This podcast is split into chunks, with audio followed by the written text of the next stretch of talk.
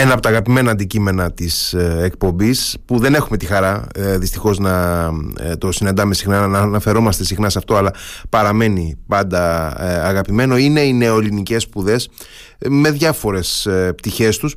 Θα κάνουμε σήμερα μια συζήτηση για τις πρόσφατες ε, εξελίξεις στις νεοελληνικές σπουδές με αφορμή το ε, πρόσφατο συνέδριο αλλά και μια ε, έτσι, ιδιαίτερη πτυχή τους μια, μια έρευνα με ιδιαίτερο γλωσσολογικό ενδιαφέρον. Θα μιλήσουμε με τον Κωνσταντίνο Σαμπάνη μεταδιδακτορικό διδάσκοντα και ερευνητή στο Πανεπιστήμιο της Βιέννης. Καλησπέρα κύριε Σαμπάνη. Καλησπέρα σας από τη Βιέννη. Ε, Φαντάζομαι ότι εκεί ο, ο καιρός είναι πολύ λιγότερο καλοκαιρινός από ότι είναι εδώ σε εμάς επειδή ήμουν στη Θεσσαλονίκη το Σαββατοκύριακο για ένα άλλο συνέδριο γλωσσολογικό, ο καιρός είναι περίπου ανάλογος, το οποίο είναι παράδοξο για τη Βιέννη.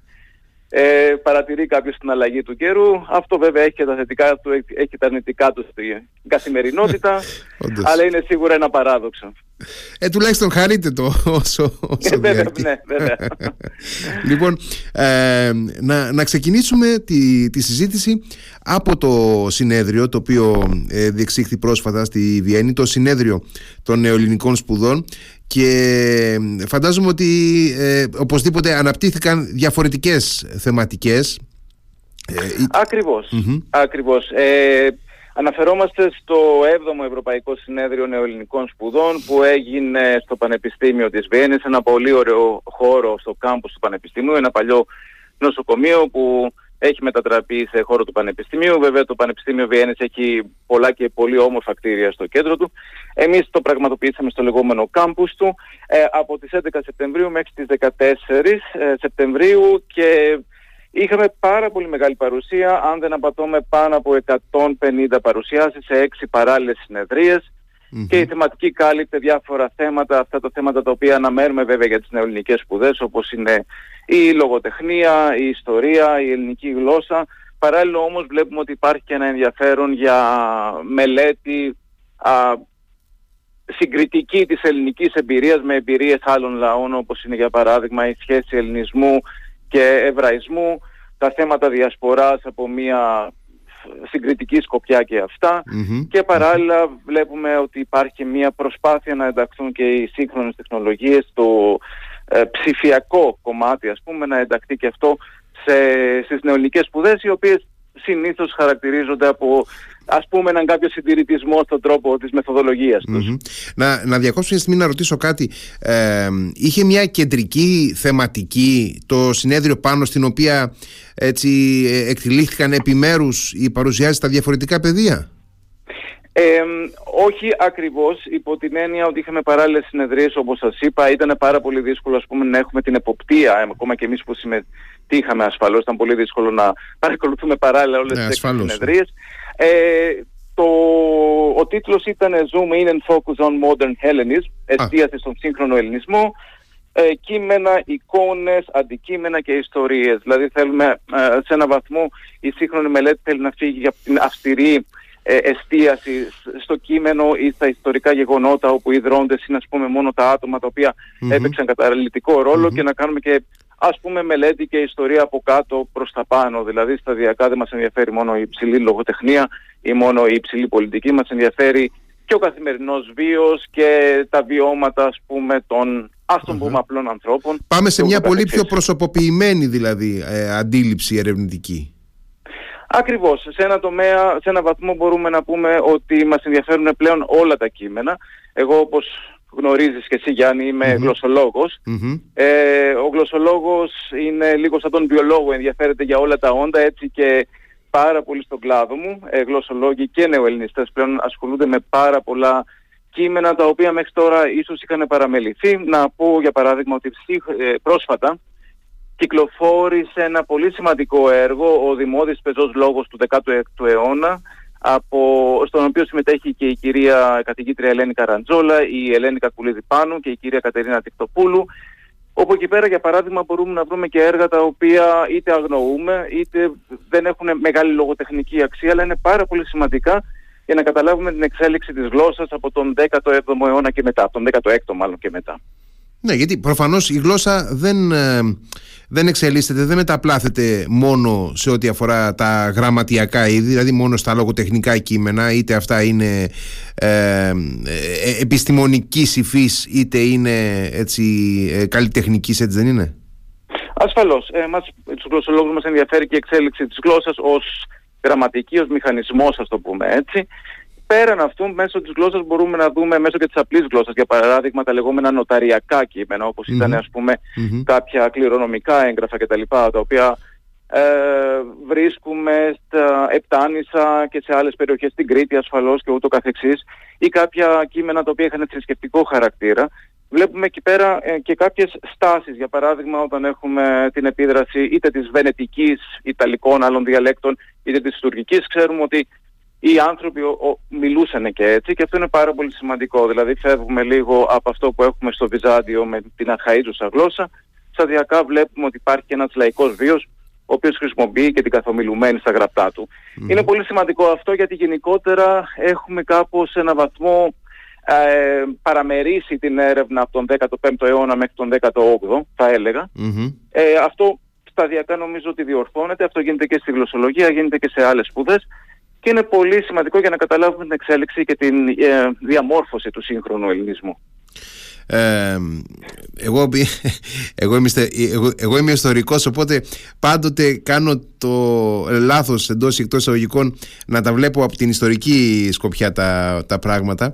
Ε, αλλά προφανώς υπάρχουν ε, πολλές πτυχές και πολλά διαφορετικά πεδία από τα οποία προσεγγίζουμε ένα, ένα αντικείμενο όπως είναι οι νεοελληνικές σπουδές. Αλλά συνολικά ε, ήθελα να σας ρωτήσω εάν ε, έχει πια η, ε, ως, ως αντικείμενο αν έχουν πια οι νεοελληνικές σπουδές μπει ε, μέσα σε ένα, σε ένα πλαίσιο ε, ευρύτερου διεθνούς ενδιαφέροντος όπως δηλαδή ε, αναπτύχθηκαν ε, οι Οθωμανικές σπουδές τις προηγούμενες δεκαετίες όπως αναπτύχθηκαν οι Εβραϊκές σπουδές και λοιπά οι Σλαβικές σπουδές. Εάν και οι νεοελληνικές σπουδές έχουν μπει γιατί εντάξει οπωσδήποτε καλλιεργείται το, το πεδίο αυτό εδώ και κάποιες δεκαετίες αλλά δεν είμαι σίγουρος ότι έχουμε ε, ε, έχουμε αποκτήσει μια αυτόνομη ταυτότητα ε, στον χώρο των ελληνικών σπουδών. Έχει επιτευχθεί αυτό; Αυτή είναι μια ε, ερώτηση την οποία χαίρομαι που μου την κάνεις γιατί ήθελα και εγώ να περάσω σε αυτό το ζήτημα.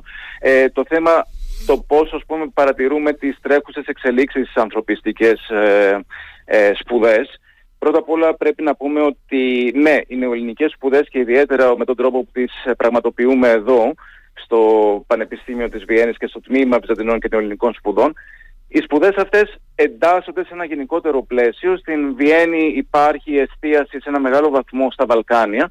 Ε, υπάρχει και το αντίστοιχο τμήμα έρευνας στην Ακαδημία, οπότε εκεί πέρα υπάρχουν κάποιες ε, ε, συνεργασίες και κάποιος κοινός τρόπος αντίληψης. Δηλαδή θέλουμε να μεταφέρουμε την ελληνική εμπειρία, την ιστορική, την γλωσσολογική, την ανθρωπολογική που είναι πολύ σημαντική, την εθνολογική, μέσα σε ένα ευρύτερο πλαίσιο, γιατί όλα αυτά γίνονται καλύτερα κατανοητά ακριβώς μέσα στο πλαίσιο. Πλέον, για να καταλάβουμε κάποια φαινόμενα είτε ιστορικά, είτε ανθρωπολογικά, είτε λογοτεχνικά και ούτω καθεξής, πρέπει να δούμε μια πληθώρα πηγών. Αυτό συνήθως δεν μπορεί να το κάνει ένας άνθρωπος, πρέπει να το κάνει μια ομάδα. Και πρέπει να καταλάβουμε ότι ακριβώς αυτό πρέπει να έχουμε συνεργασίες οι οποίες ε, περνάνε και την ελληνική γλώσσα και τις διεθνείς γλώσσες όπως είναι ας πούμε τα αγγλικά και πρέπει να συνεργαστούμε με αυτόν τον τρόπο ε, και σε άλλους τομείς. Οι νεοελληνικές σπουδές είναι όχι απλά η ιστορία της Ελλάδας ή της ελληνικής λογοτεχνίας, είναι η ιστορία του σύγχρονου νεοελληνικού κόσμου. Ε, και λέγοντας νεοελληνικός κόσμος αυτό αφορά περισσότερους ε, λαούς από τους Έλληνες. Αφορά και λαούς οι οποίοι ε, έζησαν δίπλα μας, έζησαν κοντά μας και όπως πολύ καλά είπες, ας πούμε αυτή τη στιγμή οι Οθωμανικές σπουδές ε, εμφανίζουν μία άνθηση η οποία μπορεί να αποτελέσει και πρότυπο για μας. Και αν μου επιτρέπεις ένα ζήτημα, ε, υπάρχει καταρχάς ένα ζήτημα που είναι και λίγο πολιτικό, δηλαδή το θέμα των ελληνικών σπουδών έχει και μια πολιτική Θα πρέπει να δούμε και το θέμα της ε, γλώσσας και της προβολής του πολιτισμού μας, το οποίο δεν αφορά κατά ανάγκη το πανεπιστημιακό κομμάτι, αλλά το κομμάτι γενικότερα πώς αντιλαμβανόμαστε τις σπουδές επί του σύγχρονου ελληνισμού. Έχει να κάνει και με αυτό που λέμε soft power. Ε, πρέπει να δούμε και τη γλώσσα μας ως ένα κομμάτι του soft power το οποίο θα πρέπει να το προωθήσουμε. Ε, θίγω απλώς το γεγονός ότι η Ελλάδα δεν έχει ένα εθνικό Ινστιτούτο με τον τρόπο που έχει η Γερμανία το Γκέτε, το Γαλλικό Ινστιτούτο ή ακόμα και η Τουρκία έχει το Yunus Emre. Αυτό νομίζω είναι κάτι το οποίο θα πρέπει να το προσέξουμε. Και κατά δεύτερον θα πρέπει να προσέξουμε λίγο και το πώς μπορούμε να φέρουμε τις σπουδές μας στην σύγχρονη ψηφιακή εποχή. Είναι αυτή η αλλαγή του παραδείγματος όπως λένε, ε, η οποία έχει υπησέλθει στις Οθωμανικές σπουδές για παράδειγμα. Έχουμε αυτόματα αναγνωριστή κειμένων, έχουμε ε, ψηφιοποιήσεις οι οποίες δεν αφορούν μόνο σκαναρίσματα παλιών εγγράφων. Είναι ένας πιο ουσιαστικός τρόπος να δει το κείμενο. Ε, δημιουργία μεγάλων projects που αφορούν ε, ε, συνεργασίες όχι μόνο νεοελληνιστών ή ελληνόφωνων, αλλά γενικότερες. Και όλα αυτά είναι θέματα που θα πρέπει να τα δούμε. Ε, καταρχάς πρέπει οπωσδήποτε να πούμε ότι είναι πάρα πολύ θετικό ότι υπάρχει ε, ζωτικότητα στο, στο πεδίο αυτό και υπάρχει ενδιαφέρον όχι μόνο φυσικά από Έλληνες επιστήμονες αλλά ε, και από επιστήμονες άλλων ε, εθνικοτήτων, εθνικοτήτων οι οποίοι βρίσκουν ενδιαφέρον γιατί εκεί νομίζω ότι είναι ε, το μεγάλο στίχημα στο να, στο να διεθνοποιήσουμε εντός εισαγωγικών τις νεοελληνικές σπουδές όπως για παράδειγμα δεν μπορεί να νοηθούν οι κλασικές σπουδές ε, και, και οι βυζαντινές σπουδές ε, δεν μπορούν να νοηθούν ως ένα ε, ελληνικό χωράφι εντός εισαγωγικών, έτσι πρέπει και οι νεοελληνικές σπουδές να ξεφύγουν αρκετά από το πλαίσιο και όσο περισσότερο ξεφύγουν από το πλαίσιο το ελλαδικό και το ελληνικό, να το πω έτσι, τόσο το καλύτερο για αυτές νομίζω και για μας ε, σε, σε δεύτερο χρόνο. Έχεις απόλυτο δίκιο. Καταρχάς να πούμε ότι οι Βυζαντινές σπουδές αυτή τη στιγμή ε, γνωρίζουν μεγάλη άνθηση και το τμήμα μας εδώ. Ε, ε, είναι ένα από τα πλέον δραστήρια, με, έχει λάβει πάρα πολλά κονδύλια για πάρα πολλά παράλληλα προγράμματα και ερευνητικά προγράμματα, projects κτλ. Και αυτό είναι κάτι που οθεί και εμάς. Ε, δεύτερον, όπως ε, είπες και εσύ, είπα και εγώ λίγο πιο πριν, πρέπει να δούμε τις νεοελληνικές σπουδές ως έναν αυτόνομο ε, ερευνητικό ε, τομέα αφενός Αφετέρου βέβαια πρέπει να φύγουμε και εμείς λίγο από μια ενδοσκόπηση ε, που αφορά μόνο για παράδειγμα σύγχρονα ή τέλος πάντων ο τρόπος που θα το κάνουμε αυτό θα πρέπει να γίνει ίσως λίγο με, κάποια, με κάποιον άλλο τρόπο. Ε, ελπίζω να κατανοείς και τι εννοω Υπάρχουν πάρα πολλά... Υπάρχει πάρα πολύ υλικό εκεί πέρα έξω το οποίο μπορούμε να αναζητήσουμε. Υπάρχουν τεράστια αρχεία. Ε, μπορούμε να κάνουμε συγκριτική μελέτη ε, φαινομένων και νομίζω ότι ήταν πολύ ενθαρρυντικό ότι είχαμε για παράδειγμα την παρουσία φοιτητών από όλη την Ευρώπη και από όλον τον κόσμο, συγγνώμη όχι φοιτητών, ερευνητών και ερευνητριών.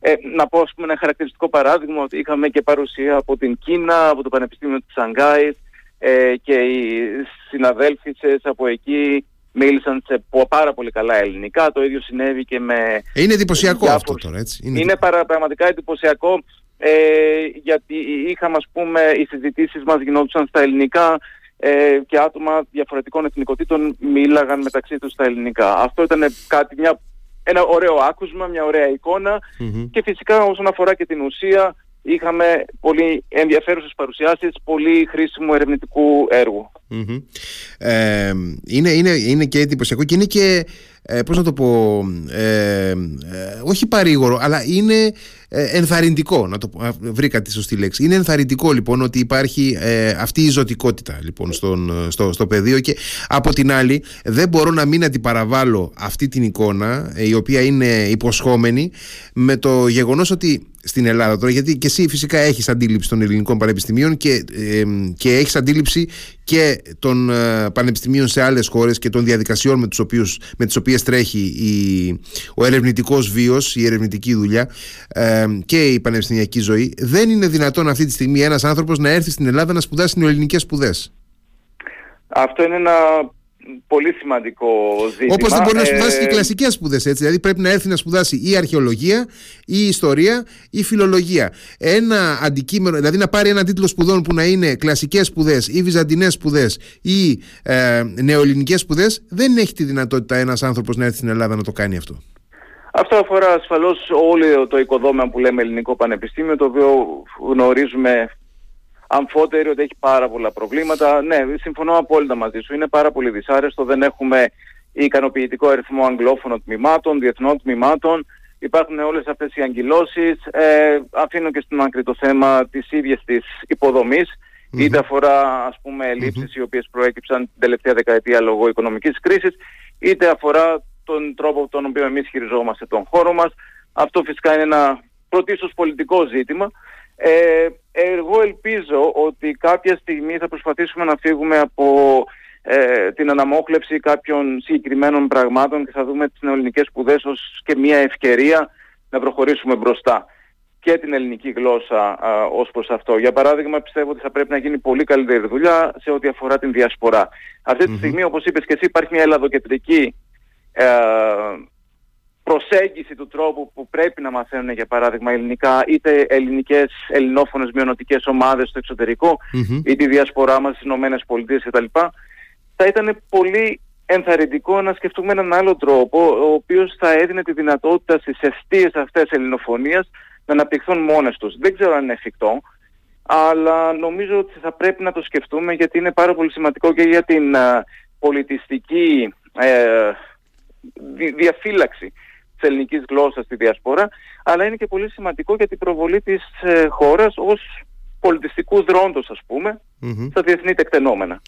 Το 8ο συνέδριο πότε, δηλαδή ποια είναι η απόσταση, είναι διετή τα συνέδρια, ε, η απόσταση μεταξύ τους, πότε, πότε θα γίνει; Το συγκεκριμένο συνέδριο, αν δεν απατώμε, θα γίνει σε 4 ή σε 5 χρόνια. Αχα, είναι ένα αχα. συνέδριο το οποίο γίνεται σε συνεργασία με την εταιρεία νεοελληνικών σπουδών, mm-hmm. ε, η οποία ο, ο πρόεδρος αυτή τη στιγμή είναι ο κύριος Σαμπατακάκης ε, από το Πανεπιστήμιο του Λούντ στη Σουηδία mm-hmm. και αντιπρόεδρος είναι η κυρία Στασινοπούλου η οποία είναι και η καθηγήτρια του τμήματός μας εδώ στη Βιέννη. Mm-hmm, Εντάξει, ε, είναι τέσσερα με πέντε χρόνια είναι ένας χρόνος ε, επαρκής για να, ε, για να μαζευτεί ένα ε, πολύ σημαντικό υλικό. Δηλαδή, Παράλληλα να πω, ε, συγγνώμη που σε διακόπτω, παράλληλα να πω ότι υπάρχουν αντίστοιχες εταιρείες και στη Γαλλία και στην Ελβετία.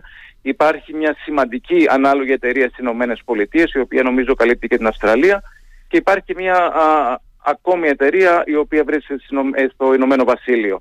Έχει ένα ενδιαφέρον ότι έχουμε παράλληλες εταιρείες που ασχολούνται με τις νεοελληνικές σπουδές. Αυτό είναι, έχει και τα θετικά του, έχει και τα αρνητικά του. Ναι, ότι υπάρχει μια διάσπαση ας πούμε των, ε, των εξελίξεων ίσως. Ακριβώς, ακριβώς. Είναι και θέμα συντονισμού και θέμα μεγεθών. Εμείς ας πούμε συντονιζόμαστε, είμαστε στην υπόλοιπη Ευρώπη το επίκεντρό μας α, και συμμετέχουμε σε αυτή την πλατφόρμα. Ε, Στις Ηνωμένες Πολιτείες, για παράδειγμα, τα πράγματα τρέχουν κάπως διαφορετικά. Και νομίζω ότι όμως και εκεί πέρα γίνονται αρκετές προσπάθειες για τη διαφύλαξη της γλώσσας και για την καλλιέργεια και υπάρχουν και πάρα πολύ ενδιαφέρουσες δημοσιεύσεις και προγράμματα και ούτω καθεξής. Θέλουμε πάρα πολύ ώρα για να τα παρουσιάσουμε. Ναι, ναι, ναι, ναι. Είναι, είναι μια ολόκληρη συζήτηση από μόνη της τώρα αυτή και Ασφαλώς. Ε, αξίζει όμως να, ε, να πάμε λίγο και στο κομμάτι μιας έρευνας που έχεις εσύ τώρα ε, στοχεύσει. Ακριβώς. Εγώ αυτή τη στιγμή πραγματοποιώ τη λεγόμενη φυγεσία. Η φυγεσία υπήρχε και κάποτε και στην Ελλάδα, αλλά νομίζω έχει καταργηθεί. Ε, το λεγόμενο habilitation είναι ένα εξάχρονο πρόγραμμα μεταδιδακτορικό με το, με το οποίο προσωπικά ασχολούμαι με μια εθνογραφική και κοινωνιογλωσσολογική έρευνα για την ε, ελληνορθόδοξη ομογένεια στην Κωνσταντινούπολη. Θέλεις λίγο, την... πριν, πεις, πριν, πεις το, πριν πεις το αντικείμενο, θέλεις λίγο να μας, ε, ε, να μας βοηθήσεις ως προς την αντίληψη του όρου κοινωνιογλωσσολογικός; Oh, αυτό θα ήταν είναι μεγάλο ζήτημα. Είναι πολύ δύσκολο. είναι πολύ μεγάλο ζήτημα. Αλλά ναι, θα προσπαθήσω. Ε, κοινωνιογλωσσολογία έχει να κάνει με το πώς η γλώσσα καθ' αυτή πάνω στη γλώσσα αποτυπώνονται ε, πραγματικότητες όπως είναι ας πούμε η ταυτότητα, όπως είναι οι επιδράσεις μεταξύ διαφορετικών ομιλητών, σχέσεις εξουσίας, δηλαδή ας πούμε στην Κωνσταντινούπολη η κυρίαρχη γλώσσα είναι η τουρκική, οπότε αυτό επηρεάζει και την ομιλία των Ελλήνων της πολης Ε, και φυσικά μπορούμε να πάμε σε διάφορες άλλες πτυχές της κοινωνογλωσσολογίας, είναι η διάλεκτη, όπως είναι η γλώσσα συγκεκριμένων κοινωνικών ομάδων, των νέων, των ράπερ, των εργατών και ούτω Είναι ένα ευρύ θέμα και νομίζω ότι είναι και ε, ιδιαίτερα ενδιαφέρον για το ευρύ κοινό. Ωραία. Λοιπόν, ε, πάμε τώρα στο πιο ε, εξειδικευμένο που αφορά τη δική σου έρευνα πάνω στην ε, ομογένεια, πάνω στους Έλληνες της Κωνσταντινούπολης. Ναι, όπως ε, έλεγα είχα τη χαρά να έχω ε, λάβει μια υποτροφία πριν από κάποια ε, και βρέθηκα στην Κωνσταντινούπολη για δύο χρόνια, δυστυχώς για ένα διάστημα και μέσα στο δεύτερο lockdown. Ε, εκεί πέρα εργαζόμουν σε ένα πανεπιστήμιο και ασχολιόμουν με τις ε, καπαδοκικές ελληνόφωνες, ε, ελληνογενείς ε, καπαδοκικές διαλέκτους.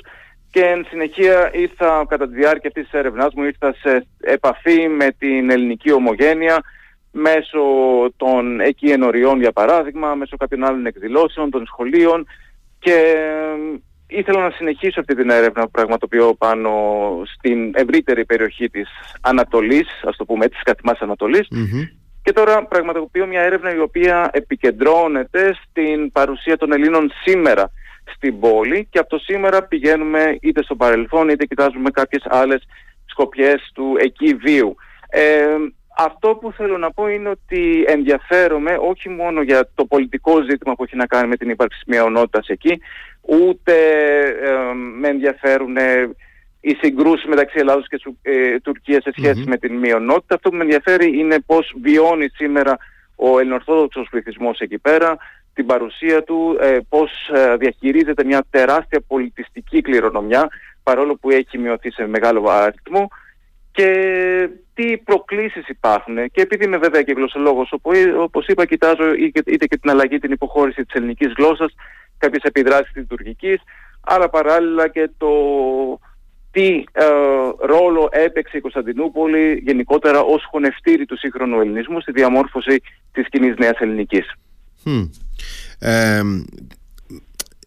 Πού, πού εστιάζει η, η έρευνα ως προς, το, ως προς το σήμερα, δηλαδή πρόκειται για μια παρουσίαση ουσιαστικά ή μια ανείχνευση των, των στοιχείων που συνθέτουν την ε, ελληνική γλωσσική εμπειρία των ομογενών; Ε, η έρευνα που κάνω είναι περισσότερο εθνογραφική, δηλαδή το γλωσσικό είναι κάτι το οποίο δεν βρίσκεται κατά ανάγκη στο κέντρο αυτή τη στιγμή της έρευνάς μου, αλλά είναι παράλληλα, μπορούμε να το δούμε, είναι δύο σκέλη. Ε, είναι ένα από τα στοιχεία που συνθέτουν, ας πούμε. Είναι, ένα, είναι ένα από τα ναι. στοιχεία, ακριβώς. Ε, αυτό που με ενδιαφέρει εμένα, πραγματοποιώ κάποιες συνεντεύξεις με άτομα της ομογένειας, παρακολουθώ κάποιες εκδηλώσεις, ε, παρακολουθώ τις σύγχρονες δημοσιεύσεις. Έχουμε πρόσφατα και κάποια ενδιαφέροντα ε, λογοτεχνικά έργα τα οποία έχουν εκδοθεί και έχουν ως αντικείμενο την ε, Κωνσταντινούπολη και έχουν γραφτεί και στο ιδίωμα της πόλης. αυτό έχει πάρα πολύ μεγάλο ενδιαφέρον και πιστεύω ότι δείχνει ότι παρόλο που έχει μειωθεί δραματικά ο πληθυσμός των Κωνσταντινούπολιτών υπάρχει μια διάθεση αντίδρασης σε όλο αυτό ε, το έργο που αναφέρω, στο οποίο αναφέρομαι είναι της Νεκταρίας Αναστασιάδου στα πόδια της αιώνιας Άνοιξης και έχει πάρα πολύ ενδιαφέρον ότι έχει γραφτεί ας πούμε στο ιδίωμα ε, και δείχνει ας πούμε ακριβώς αυτή την, ε, το βίωμα των πολιτών σήμερα στη σύγχρονη πόλη, η οποία βέβαια είναι μια τεράστια μεγαλούπολη. Mm-hmm. Ε, εμείς την βιώνουμε ως τουρίστες συνήθως από έναν λίγο οριενταλιστικό τρόπο, αλλά δεν πρέπει να ξεχνάμε ότι είναι και μια πόλη η οποία έχει τεράστιο δυναμισμό, είναι μια πόλη ε, όπου συμβαίνουν πάρα πολλά και στον τομέα της οικονομίας και στον τομέα των ιδεολογικών και ούτω καθεξής. Εμένα με ενδιαφέρει όλο αυτό, η παρουσία των περίπου 3.000 ελληνοορθοδόξων πολιτών ε, στην πόλη του σήμερα και τη μακρά πορεία που οδήγησε στη σημερινή κατάσταση. Ε, πριν πάμε στη μακρά πορεία που οδήγησε στη σημερινή κατάσταση και πώς έχει βιωθεί εννοώ, ε, ήθελα να ρωτήσω πώς, πώς βλέπεις εσύ μέσα από την έρευνά σου ότι ε, αντιλαμβάνονται τον, ε, τον εαυτό τους, πώς τον τοποθετούν μέσα στον, ε, στον χώρο οι, οι Έλληνες της Κωνσταντινούπολης που είναι όπως είπες και εσύ λίγες χιλιάδες μέσα σε ένα πληθυσμό πολλών εκατομμυρίων σε μια μητρόπολη ε, η οποία έχει πάρα πολύ κινητικότητα η ίδια από μόνη της. Είναι μια πάρα πολύ καλή ερώτηση και δεν είναι και μια εύκολη ερώτηση και έχει, αποτελεί πραγματικά και ένα δικό μου ερευνητικό ερώτημα. Συνήθως όπως γνωρίζουμε οι πολίτες αναφέρονται σε αυτούς ως Ρωμιοί, Ρωμαίσες και ούτω Αυτό έχει ερμηνευτεί σε μεγάλο βαθμό και ένα στοιχείο ταυτότητας το οποίο κάπως αντίκειται ας πούμε στην νεοελληνική ταυτότητα του Έλληνα, Ελλαδίτη κτλ. Εγώ πιστεύω ότι το θέμα της ταυτότητας ήταν πάντοτε ιδιαίτερα ρευστό. Ε, δηλαδή υπήρχε η έννοια του χριστιανού, ε, υπήρχαν οι ενορίες, υπήρχε μια διάσπαση ας πούμε. Δεν, ποτέ η ελληνική κοινότητα στην πόλη δεν ήταν κάτι το ενιαίο. Από την άλλη όμως η ελληνική κοινότητα, η ομογένεια να το πω καλύτερα, ήταν ένα είδος χωνευτηρίου η Κωνσταντινούπολη για όλους αυτούς τους πληθυσμούς. Μετά το 1821 ε, εγώ παρατηρώ ότι υπάρχει μια σαφή αναφορά στη, στους όρους Έλληνας, Ελληνισμός της Ανατολής και ούτω καθεξής. Α, αυτό μετά το 22 πάλι υποχωρεί και έχει πάρα πολύ ενδιαφέρον ε, γιατί φυσικά ο ελληνισμός εκεί πέρα δεν ήθελε να βρεθεί στο μάτι του κυκλώνα παρόλο που βρέθηκε. Ε, οπότε η άποψή μου είναι ότι πρέπει να δούμε την έννοια της ταυτότητας εκεί πέρα σε σχέση και με τα δημογραφικά στοιχεία, με την εποχή που μιλάμε και ούτω καθεξής. Σίγουρα αυτό που πρέπει να λάβουμε υπόψη είναι ότι η Κωνσταντινούπολη, όπως είπα και πριν, αποτελεί το χωνευτήρι του σύγχρονου ελληνισμού η... και δεύτερον ότι αποτελεί και μια πραγματικότητα ακόμα και σήμερα παρόλο τους πολύ μικρούς ε, αριθμούς. Το, το Πατριαρχείο συνεχίζει να είναι εκεί, συνεχίζει να είναι το κέντρο της Ορθοδοξίας ε, και υπάρχει μια με τεράστια πολιτισμική κληρονομιά την οποία κάπως όλος ο ελληνισμός, το ελληνικό κράτος, η διασπορά κτλ θα πρέπει με κάποιο βαθμό να κινητοποιηθεί για να διασωθεί. Α, ελπίζω, δηλαδή η έρευνά μου δεν είναι... Ε, δεν πρέπει να ε, επικαλύπτεται από τη συναισθηματική πλευρά, αλλά φυσικά και αυτό παίζει ένα ρόλο στο που δίνουμε τις δυνάμεις μας και που επικεντρωνόμαστε. Mm-hmm. Ε, μιας και αναφερθήκαμε στον τρόπο με τον οποίο το παρελθόν ε, αντανακλάται και στο παρόν ε, αναρωτιέμαι εάν όλη αυτή η, η φθορά που έχει ε, οπωσδήποτε καταγραφεί μέσα στον περασμένο αιώνα καταρχάς να μην πάμε πιο πίσω ε, σε σχέση με τον ελληνισμό της Κωνσταντινούπολης ε, εάν εν υπάρχει κάπου κάποιο στοιχείο πώς να το πω καταθλιπτικό να το πω ένα στοιχείο πεσιμισμού απογοήτευσης το οποίο να έχει βιωθεί έστω σε ένα κομμάτι των ανθρώπων εκεί; Αυτό ισχύει απόλυτα. Ε, από τη μία πλευρά υπάρχει μια απογοήτευση, υπάρχει λίγο και μια αίσθηση, θα έλεγα, είναι λίγο δύσκολο βέβαια να γενικεύσω γιατί πραγματοποιώντας τώρα τις συνεντεύξεις και μιλώντας γενικότερα εδώ και πάρα πολύ καιρό με πολλούς Ρωμιούς, είναι και ο τρόπος που το βιώνει ο καθένας. Κάποιοι mm-hmm. είναι σε μεγαλύτερη επαφή με την Ελλάδα. Υπάρχει κάποιοι... και ένα υποκειμενικό στοιχείο οπωσδήποτε σε όλο αυτό. Ακριβώς, ακριβώς. Και για μένα ε, στην έρευνά μου, γι' αυτό ακριβώς λέω ότι κάνω εθνογραφική έρευνα και όχι καθαρά ιστορική ή καθαρά γλωσσολογική, γιατί μιλάω με συγκεκριμένα άτομα. Είναι μια έρευνα από κάτω προς τα πάνω και όχι κατά ανάγκη από πάνω. Δηλαδή δεν αναφέρομαι μόνο, δεν μιλά, συζητώ μόνο με τους ηγέτες, θα σας πω έτσι, τη ομογένεια. Ε, με ενδιαφέρουν για παράδειγμα πάρα πολύ ε, ε, εκδόσεις οι οποίες έβγαιναν από τις κοινότητες και οι οποίες είχαν ένα στοιχείο λαογραφικό και ούτω καθεξής. Ε, αυτό που θέλω να πω, ναι, ναι, ισχύει σίγουρα. Υπάρχει ας πούμε α, το γνωστό ρητό που λένε στην πόλη, είμαστε ελάχιστοι αλλά μέτρητοι, είμαστε λίγοι αλλά αμέτρητοι. Αυτό είναι ένα είδος παρηγοριάς το οποίο χρησιμοποιείται ε, και δείχνει ακριβώς ας πούμε και τη ε, θέση τους ότι είναι οι απολύτως τελευταίοι. Για μένα αυτό όμως αφορά και την δική μας την πλευρά, την Ελλαδίτικη για παράδειγμα. Εδώ και πάρα πολλές δεκαετίες η αναφορά στην πόλη γίνεται ως αναφορά σε έναν πληθυσμό ο οποίος θνίσκει, ο οποίος μειώνεται δραστικά, το οποίο είναι πραγματικότητα, αλλά ποτέ δεν υπήρξε ας πούμε μια κινητοποίηση για να αλλάξει αυτό. Ε, το οποίο μπορεί να γίνει και μπορεί να γίνει και με συγκεκριμένους τρόπους γιατί έχει γίνει σε άλλες περιπτώσεις σε περιοχές εκτός Ελλάδος. Δεν θέλω να επεκταθώ επί, αυτό, επ' αυτου Αλλά θα μπορούσε να γίνουν κάποια βήματα. Θα μπορούσε για παράδειγμα να κινητοποιηθεί η διασπορά οι πολίτικοι, οι άτομα που θέλουν να πάνε στην πόλη και να ζήσουν. Αυτή τη στιγμή φαντάζουν οι συνθήκες λίγο περίεργες και δύσκολες, αλλά θα ήταν πολύ ενθαρρυντικό. Γενικότερα για να πάω πίσω στην ε, ερώτησή σου και συγγνώμη αν παρέκλεινα όχι, λίγο. Όχι, όχι, ναι, υπάρχει αυτή η μελαγχολία, υπάρχει αυτός ο πεσίμισμος, υπάρχει κατά τη γνώμη μου και ένα είδος οριενταλισμού όταν αναφερόμαστε στην πόλη. Από εμάς, από εμάς εδώ προς, προς τα εκεί. Ναι, και ένας αυτοοριενταλισμός, δηλαδή όλα που έχουν να κάνουν, ας πούμε, ξέρω εγώ, ε, οι Ανατολίτες, οι, οι απόγονοι του Βυζαντίου κτλ. Και ποτέ δεν είδαμε ως ένα πολιτικό παύλα εθνικό παύλα πολιτιστικό ζήτημα την παρουσία του ελληνισμού εκεί. Ε, εγώ θέλω να το καταγράψω όλο αυτό. Ελπίζω να μην είναι η καταγραφή μου το τέλος και αυτής της κοινότητας, δηλαδή μέσα στην πορεία των επόμενων χρόνων να μην βλέπουμε απλά να βαίνει η κοινότητα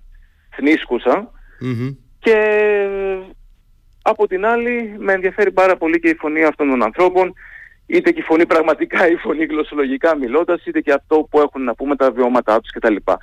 Και σε πολλές περιπτώσεις ε, αυτοί που μείνανε βέβαια ίσως δεν έχουν τόσο τραυματικές εμπειρίες όσο άλλοι όσοι φύγανε αλλά παρόλα αυτά υπάρχουν και ιστορίες οι οποίες είναι και δυσάρεστες και δείχνουν ας πούμε τη δυσκολία που πέρασε αυτός ο πληθυσμός ε, στην πόλη όλες αυτές τις δεκαετίες.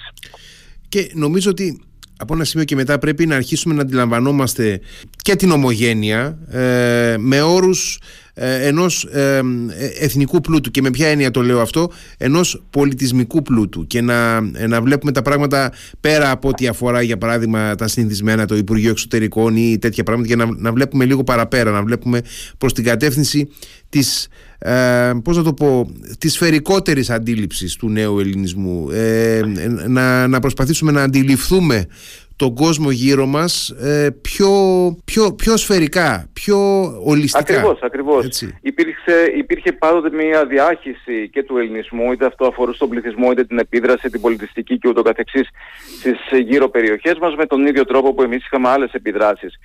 Ε, δυστυχώς, νομίζω ότι μετά το, την τραυματική εμπειρία του 22 και μετά την πολιτικοποίηση των θεμάτων της ανταλλαγής πληθυσμών κτλ. Λίγο χάσαμε την επαφή με όλους αυτούς τους πληθυσμούς εκτός ελλαδικού κράτους. Ε, δηλαδή βλέπουμε ότι έχουμε ως κοινωνία μια μεγάλη δυσκολία να αντιληφθούμε ας πούμε και την Κύπρο ως ε, πηγή ελληνοφωνίας και ελληνικού πολιτισμού. Ε, αυτό αφορά και την Κωνσταντινούπολη. Δηλαδή όταν μιλάμε ας πούμε με ανθρώπους οι οποίοι ίσως δεν έχουν σαφή εικόνα, αντιλαμβάνομαι και αντιλαμβάνονται νομίζω όλοι ότι η κεντρική ιδέα είναι ότι α, αυτός ο πληθυσμός πέθανε. Το οποίο δεν ισχύει. Ναι, περίπου, περίπου, περίπου, μας, περίπου μας εκπλήσει ότι υπάρχουν ακόμα Έλληνες εκεί. Ναι, και θεωρείται ίσως και λίγο δυσάρεστο από πολλές απόψεις ότι ας πούμε μας κρατάει η Τουρκία, ο Μύρος κτλ. Είναι δύσκολα θέματα αυτά όταν μπαίνουμε. Εγώ όπως είπα δεν κάνω πολιτική συζήτηση. Εγώ κάνω περισσότερο συζήτηση για το πώς αυτοί οι άνθρωποι βιώνουν αυτή την κατάσταση σήμερα και τι μπορούμε ίσως να κάνουμε εμείς καταρχάς να αντιληφθούμε το τι σημαίνει η παρουσία εκεί, τι σημαίνει να έχουμε ας πούμε περίπου 40 ενορίες από τις οποίες πάρα πολλές λειτουργούν έστω και με 2-3 γεροντάκια την Κυριακή, τι σημαίνει η παρουσία του Πατριαρχείου, τι σημαίνει η ύπαρξη πολλών ελληνικών σχολείων, ε, και τι σήμαινε για την όλη ιστορία του ελληνισμού. Και αυτό είναι κάτι το οποίο ερευνώ τελικά, ξεκινώντας από το σήμερα πηγαίνω βήματα προς τα πίσω και θέλω να καταλήξω ότι ουσιαστικά η Κωνσταντινούπολη ήταν το μέρος όπου γεννήθηκε ο σύγχρονος ελληνισμός. Μπορεί τα ονόματα να άλλαζαν, αλλά ουσιαστικά εκεί πέρα έχουμε το χωνευτήρι, τη μίξη, τη δυναμική ανταλλαγή απόψεων κτλ. Σε αντίθεση βέβαια και με μια δυτική πλευρά του ελληνισμού, στη διασπορά πριν από την ίδρυση του ελληνικού κράτους. Αλλά όλος αυτός ο διάλογος δεν σημαίνει ότι είχαμε άσπρο-μαύρο. Ήταν ας πούμε κάποιες διαδικασίες οι οποίες οδήγησαν σε όλο αυτό.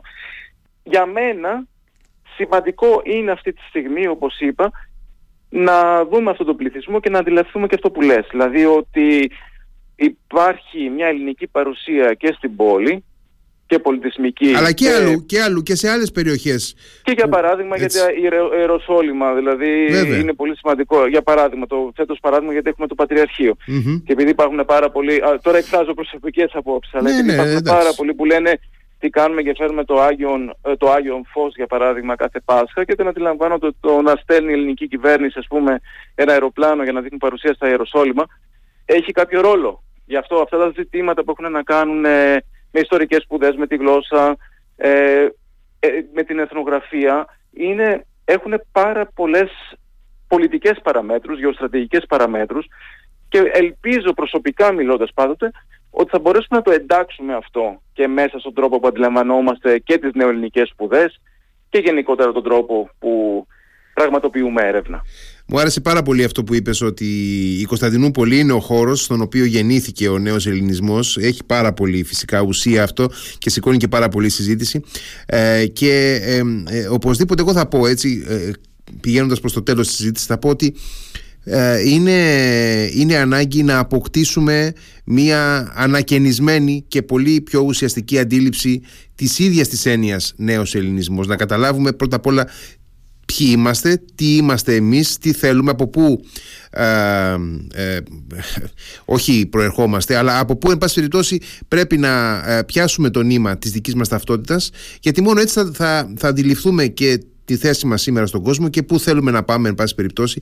Ε, είναι αυτά ζητήματα που ε, όπως ο καθένας μας πρέπει να τα αντιλαμβάνεται για τον εαυτό του και ε, έχει ανάγκη να, να έχει συνείδηση του, του εαυτού του, της ταυτότητάς του.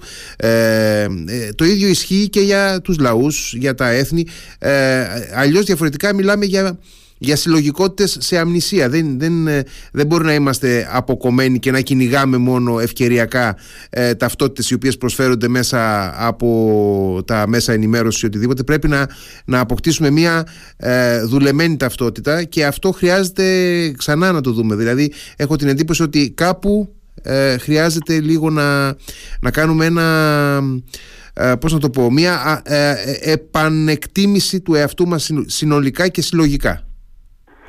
Έχεις απόλυτο δίκιο Γιάννη και χαίρομαι πάρα πολύ που μπορούμε να ανταλλάσσουμε αυτές τις απόψεις γιατί αυτό δείχνει ακριβώς ότι υπάρχει ένα περικείμενο στο οποίο μπορούν να αναπτυχθούν και ανάλογες